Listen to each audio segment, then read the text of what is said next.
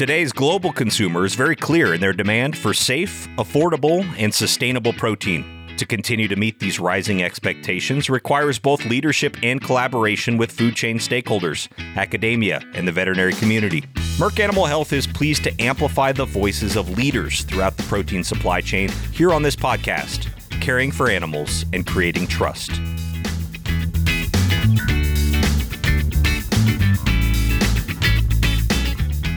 Hello, and thank you for joining us for Caring for Animals and Creating Trust. I'm Jane Dukes with the Merck Animal Health Veterinary and Consumer Affairs team, and I'll be hosting today's conversation on a very interesting subject the human animal bond. This has become a trendy topic of discussion, especially as we were all forced by the global pandemic to stay at home. We've heard all the stories about shelters emptying at the onset of the pandemic and social distancing, and I myself got a puppy during the pandemic, but that's a story for another day. Perhaps not surprisingly, a Harris poll reported that 89% of Americans said their pets brought them comfort during the pandemic, and 82% felt less lonely as a result of their pet. These statistics support the fact that the human animal bond is more than a trend. The bond between pets and their people is not just something we think we experience, but is actually backed by science that shows the benefits of our relationships with pets to our health and well being. My guests today are Dr. Jen Chatfield, double board certified veterinarian and co host of the podcast Chat with the Chatfields, which she does with her twin brother, who is also a veterinarian. Can't wait to hear more about that. And Dr. Taylor Tillery, a veterinarian and member of my team at Merck Animal Health. Jen and Taylor, welcome to the podcast, and thank you both for being here today. We have a lot to unpack, so let's get started. Jen, let's start with you. Tell us a little bit about yourself and your podcast. Oh, sure. So, my name is Jennifer Chatfield. I'm a veterinarian. I think I have challenged the idea that veterinarians can do almost any job by doing lots of different things. so I've worked in public health and I've worked in practice as an emergency clinician and I worked full time as a zoo and wildlife vet as well. I still practice and I still work as kind of like a reserve public health person because I'm part of the National Veterinary Response Team.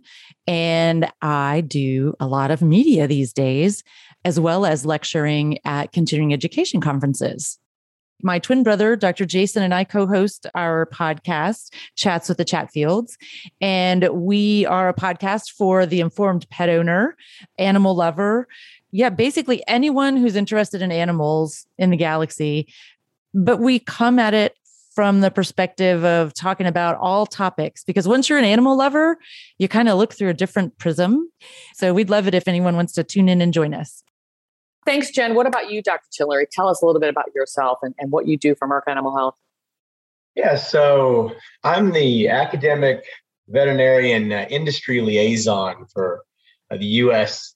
Merck Animal Health. In my role, I, I work with uh, veterinary students, veterinary schools, and a lot of our allied partners on shared partnerships and initiatives that Merck Animal Health is, is interested in.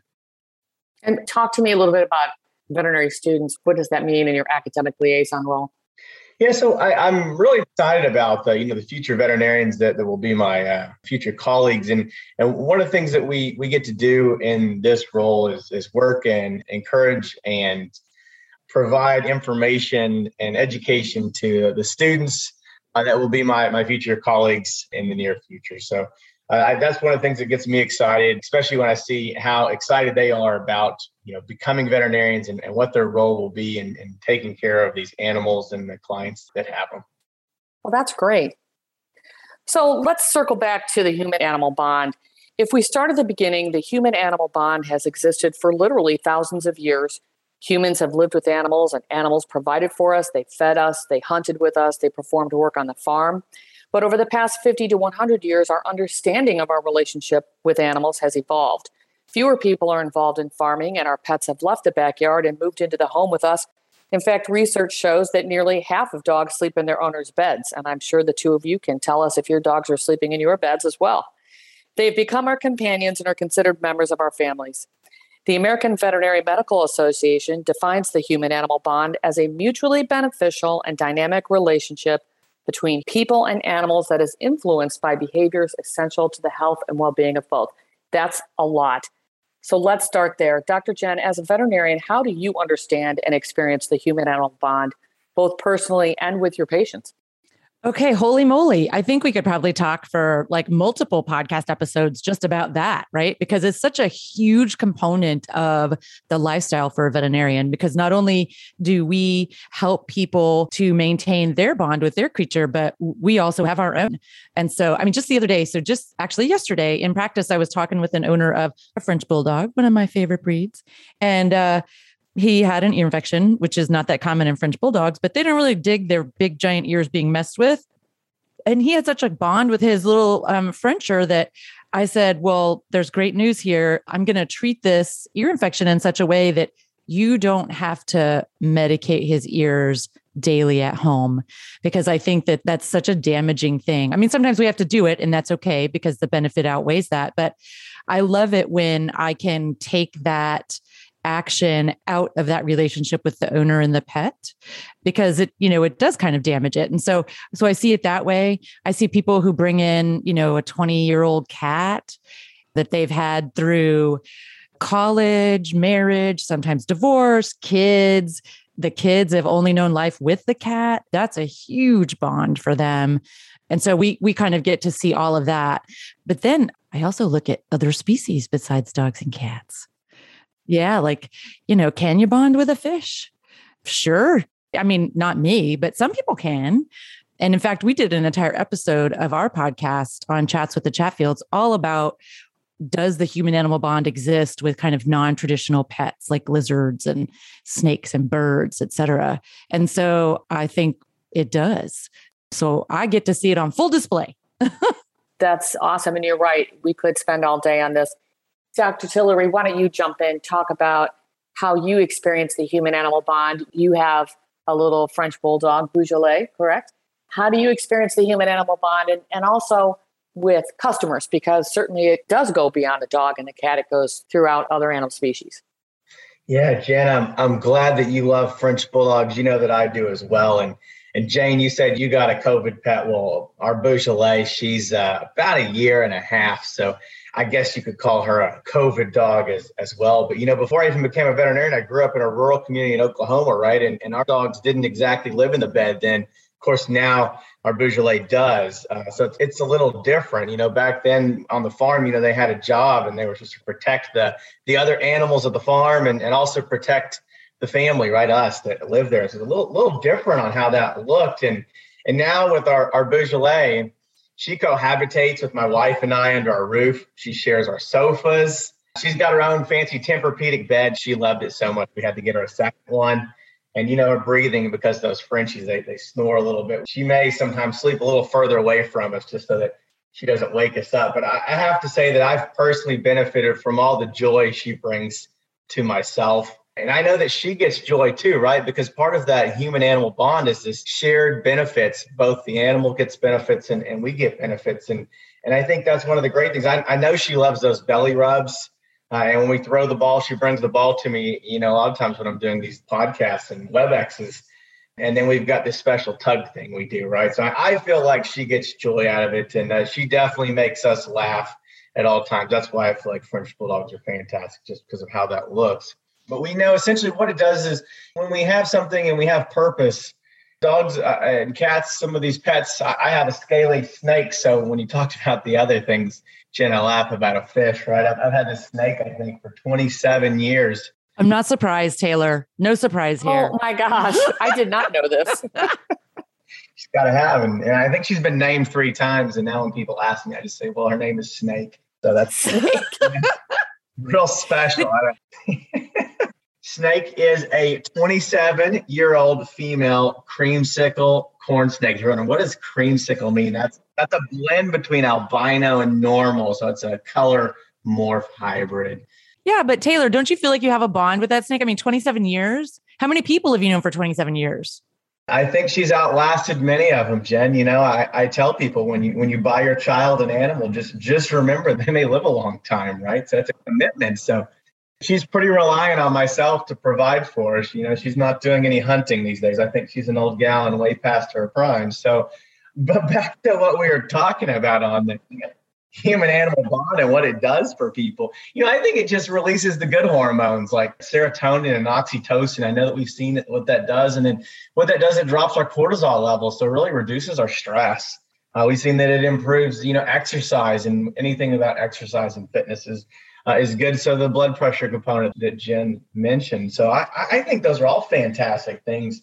And, and I think there's more that we'll find out as, as we continue you know, service animals do so many things for for folks with disabilities when we look at that. And so there's that component. But when we, we pull back, like when we look at a service animal, right now there's just some challenges with the, the language and, and what that means because a service animal right now means that it, it does a specific task for an individual. But there is the the emotional component and the the mental component and the stimulation and, and what that can do to lower our stress level. So I think, you know, we've we got to get a little further on, on how we name these things, I guess is what I would say. But yes, I think it's special.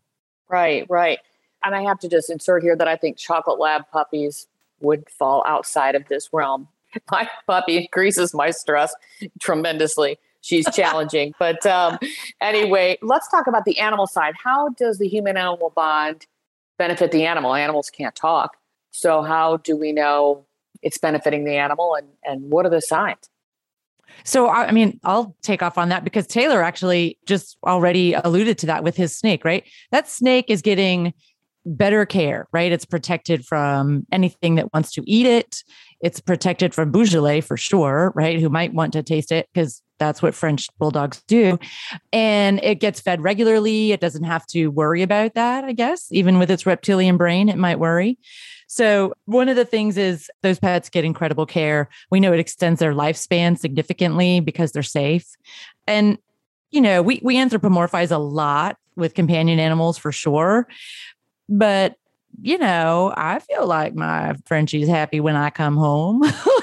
I think she enjoys it. I know for a fact she enjoys every one of the toys that are littering my cottage right now for her. And so I think that they also get that bond because if you've ever seen a dog or a cat, not necessarily cats as much because they're cats, right? But dogs for sure. If you've seen a dog that doesn't have his person or her person, or they've never had the opportunity to bond with a lovely person, they have a totally different disposition from a dog that has been well loved and had that bond developed with a person. And so I I do think even if we can't clearly define what that component is for the animal's benefit, I think it's still nonetheless very real. Right. So interestingly, I have millennial children and I, I watch what the millennials do and how they operate very curiously. But the human animal bond has been described as paralleling the infant parent relationship. And I see this with my own daughter, my oldest daughter, who's not married and has two dogs. They're her children. Research shows, going back to the data, that millennials are very embracing of their role as pet parents. And according to a Harris poll, 71% of them consider their pet to be their starter child. What's your take on that? Is that is that a good thing? You know, I, I think it is. Is Beaujolais your starter child? definitely our starter child. I think this is my finishing child, right? I just hope she lives to be 27 years old like my snake.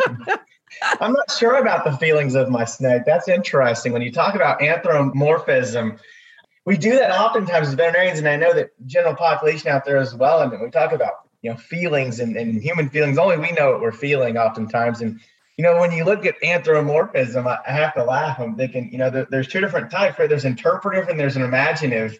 And interpretive is is when you look at the, you know, our perceived intention, and that's the emotion or beliefs based of an animal's behaviors. And and I don't know if that's really necessarily bad, uh, but it's something that we definitely do. But then there's the other side, like imaginative.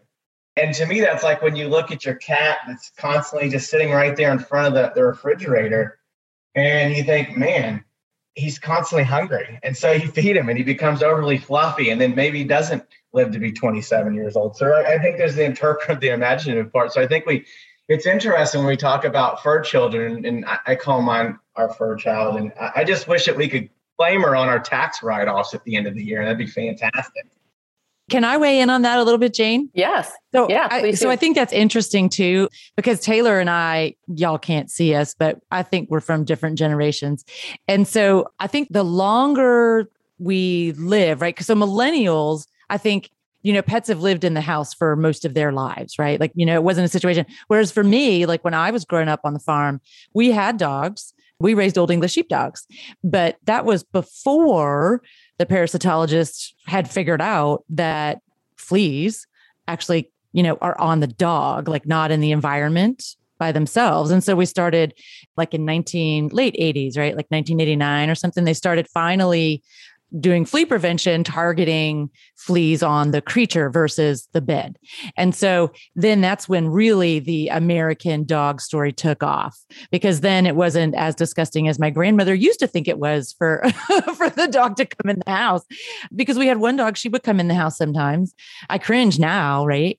But that's just how it was. The other dog didn't come in and and they certainly didn't sleep in the house, they slept in the garage. But if you've lived your whole life with effective flea and tick prevention and, you know, the value of routine gastrointestinal deworming and that safety component, the dog then escalates one level higher, kind of with each generation removed from the lack of such prevention. And so I think we're just seeing kind of a natural evolution of the pet within our society as we can live more safely, more closely with them. So, I mean, I find it quite interesting. it is it is interesting and you know back to the generational thing when I was growing up my mother would never allow a dog in the house. My dog had a dog house and he lived in the backyard. And now raising my own family, we've always had two dogs and they've always been in the house and I think it's been a really important part of well and of the kids growing up that goes back to another benefit that that didn't actually didn't come up but that now we know there's data that shows that children that grow up with pets in close proximity living in the home or living in grandma's home that they go to you know weekly or whatever they actually have fewer allergy related issues and more robust immune system as they grow so yet another benefit to having a pet in your family you know let alone the the value of you know empathy and caring for another creature more than you do yourself and all those things but just that immune system. That's great. I know that we see my kids when they were in college sometimes they would bring dogs or cats you know onto the campus during finals week which helped reduce the stress. So there's definitely something to this so when I first came out of vet school, I was really poor. I had no money and I owed the government a ton of money, right? Like a lot of new grads from vet school. But I had a dog and uh, she was a great dog. She was a red border collie, best ever. And she went everywhere with me. I got her in second year of vet school. It was my first dog that I had ever had as a grown up, as my own dog. And when I started working, I was afraid. Like most veterinarians, when you first get out of school, you're a little nervous, right? She went to work with me. I had a night job and a day job, and I would drive back and forth between the two. And she would go. And at night, when I was there and felt like I couldn't figure stuff out or whatever, I didn't realize the impact of her being there made me feel like I didn't go to work alone, which sounds silly. It sounds very silly, but it felt like I had a teammate there, somebody who was just interested in how it went for me. So that when she didn't come with me, so a number of years later, I took a couple of shifts at a new place and she didn't come with me. I mean, I felt nearly naked showing up at that clinic. And I thought, well, that's just silly but it's not. it's I, lo- I, love that. I love that story. Mm-hmm. And I think it's a good place to pivot because you're a veterinarian and we're talking about your well being, your mental health, and your well being. And, and Merck Animal Health finds that to be a very important topic. We fielded our third study on well being as veterinarians. Taylor, why don't you jump in here? Because this topic has become vitally important during the pandemic because people have been isolated. And Jen talked about taking her dog to work. Talk about Merck Animal Health you know vet well-being study and and how that factors in here. I think everybody you know's well-being is, is has taken a little bit of a nose turn you know over the last couple of years. Gosh unless you just get fueled off of, of seeing nobody it's challenge right? So and I think some of these restrictions, they put some challenges on us as we isolated and lived in these caves and locked down and talked to these these computer screens you know, they don't respond the same. I, am not sure when I'm talking to somebody's picture on a screen if it's the same as when I meet them in person, but maybe it is. Maybe this is the new normal. I just need to get used to it. But the reality of it is, is we have recent data and it, it looked at those that had pets and those that did not. And and what we do know from that COVID data was that you know pet owners were less likely to have declines in both mental health and loneliness. When you're sitting at home thinking like, what is everybody else doing? And you're staring at your phone and all the social media going through that, and you're thinking everybody else is having so much more fun than me. They're living their best life, and I'm just struggling. Right, having that pet at least keeps you from being too lonely as you stare at that void. You know, and, I think one of the good things there is, is yes. So you touched on it, Jane. We at Merck Animal Health, we have uh, invested looking at what does well-being look like in the veterinary profession, and we know we have our own challenges in the, the veterinary profession, and, and I believe this year we expanded that to also look at the parastaff, so the veterinary technicians, which I think are so important towards keeping a, a hospital, you know, running efficiently, and the well-being of, of us as veterinarians and veterinary staff is, is incredibly important. And, and it's been challenged uh, just like most the general population out there. And so I'm, I'm excited that merck continues to to dedicate funds to learn more about this important space so that we can hopefully you know get rid of some of the the challenges associated with even talking about uh, well-being and having those discussions but i hope we also get to continue to move this discussion forward towards how do we make the veterinary profession better? How do we make people better? What does that look like? And so I think that's what we're looking to do as we look at the third iteration of, of our well-being study and, and look at some of the components that affect well-being, such as stress and and being disconnected like we are right now. So those are my thoughts. What are your thoughts around veterinary well-being? And she said she graduated from vet school and had two jobs. Yeah, yeah, like That's stressful. Yeah, no, it wasn't. It was much less stressful than not having enough money to make payments. so you got to pick your poison, I think, a little bit. But no, um, I mean, what did I spend all that time going to school for if it wasn't to to perform the magic, right? So I I had a side hustle before they were cool. I do love that Merck is looking for data on things like veterinary well-being. Veterinary well-being wasn't even a phrase in the vernacular until what 10 years ago maybe at the at the earliest. So there's been a lot of things. Again there's no single variable that i think we can point to. So there's been a, a massive shift in the society. There's fewer people who are coming from a, what we call a traditional agricultural background. There's fewer people living on farms and there's fewer people from farm going to vet school. And so the folks that are in vet school, they come to it with a different shared experience. It's not good or bad, it's different. And that also reflects the shifting nature of society where again, there is almost no better creature to be on the face of the earth than an American dog. They've just skyrocketed to this pedestal in our society. And I say that, and my dog has her own sofa. Okay. So I say it because I'm, I'm talking about me. I mean, it's stupid how much I like this little dog. But I think that that has not necessarily been addressed in the veterinary profession because then how do you handle that? What are the expectations? Because growing up in Texas, we say if you have livestock, you have dead stock.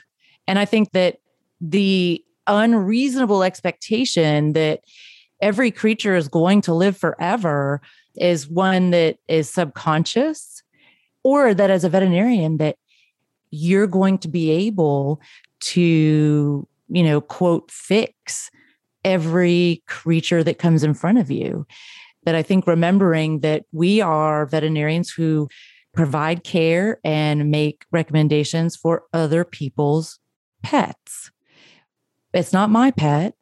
It's not my decision to make. It's their decision.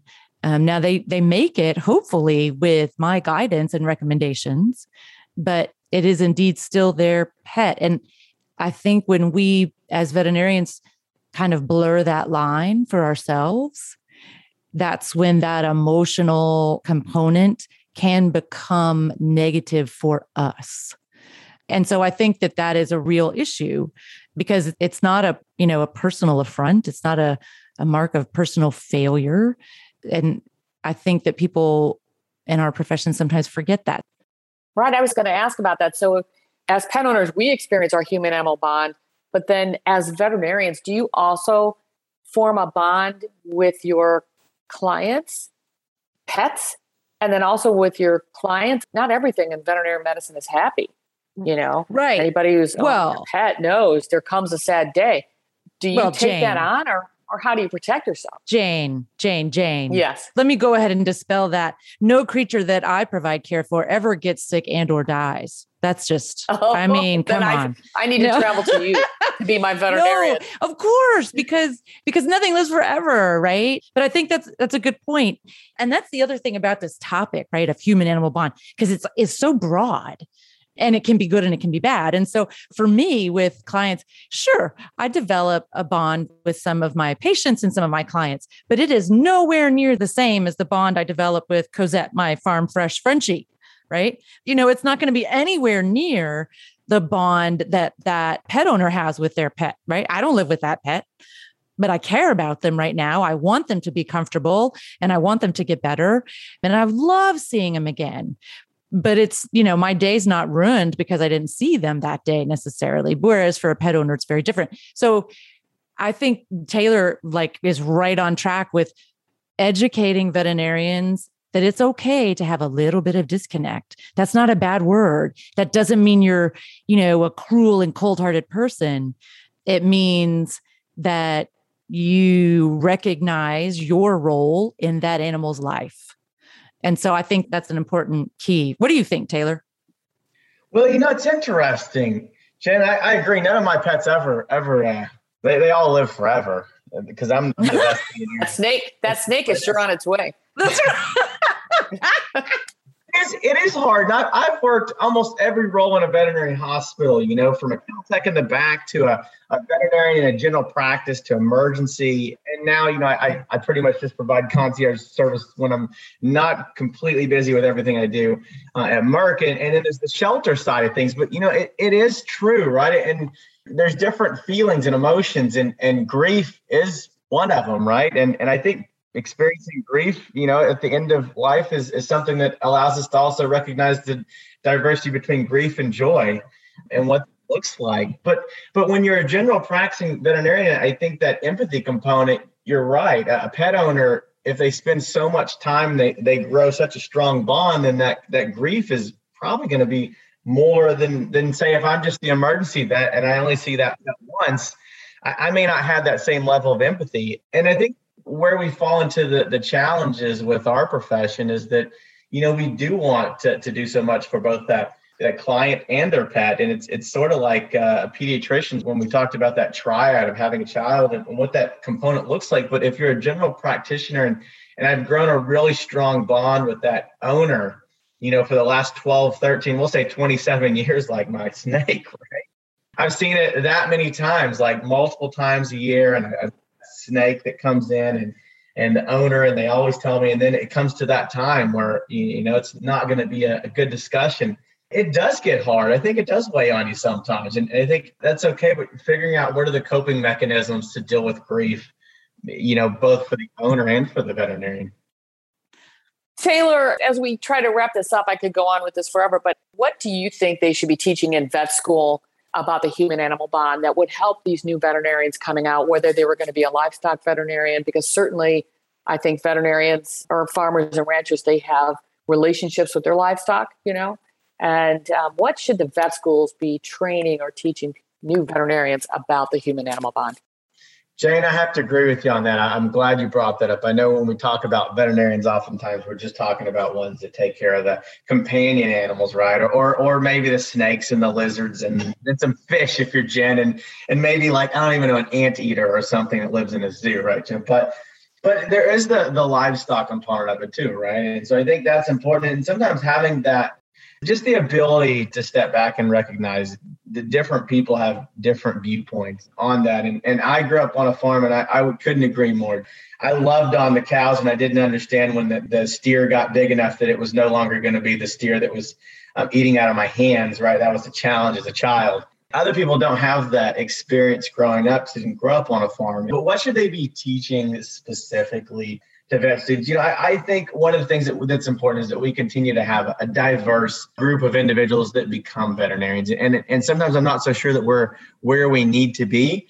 Uh, it seems like our, our population of individuals is, is coming from, you know, mostly one area, right? They're coming from urban, suburban. I'm only going to be a dog cat vet. So they might not be seeing that perspective from somebody that owns livestock or et cetera. And so I, I think just getting them to, to recognize and be put into some of those situations where they will, uh, you know, maybe understand what that looks like or, or getting them to, to experience that. And I think that's one of the challenges is a lot of times our feelings on human animal bond come from our, our own experiences. And I think if we can use data, if we can continue to evolve the story of what that looks like and, and maybe get different individuals to tell it from different perspectives on what human animal bond is to them for different people within the realm of whether they're caring for animals, treating animals, or taking care of animals. I think those are three different spectrums. Jen, what are your thoughts? Yeah, I mean, along those lines, I think if folks can get out of vet school recognizing that they were they wear a stethoscope and a and a, a lab coat or scrubs instead of black robes, I think that would be a huge step toward improving all of the characteristics you're talking about, right? Diversity, recognition that people can bond with animals that those folks don't think they can, and recognizing that that bond looks different for every person and every creature. This has been an awesome conversation, and I think that's a good place to wrap it. Taylor and Jen, thank you for joining me today on Caring for Animals and Creating Trust. It's been a pleasure to dive into this topic with you. And I hope our listeners have enjoyed learning more about the benefits we experience from the relationships we have with the animals in our lives. As a dog mom, I know that I sure did. And thank you to our listeners for joining us during this conversation. We hope you continue to find our podcast interesting and enlightening. Look for Dr. Jen's podcast, Chat with the Chatfields. And until next time, give your pet an extra scratch or your livestock just a little bit more feed. Thanks, everyone.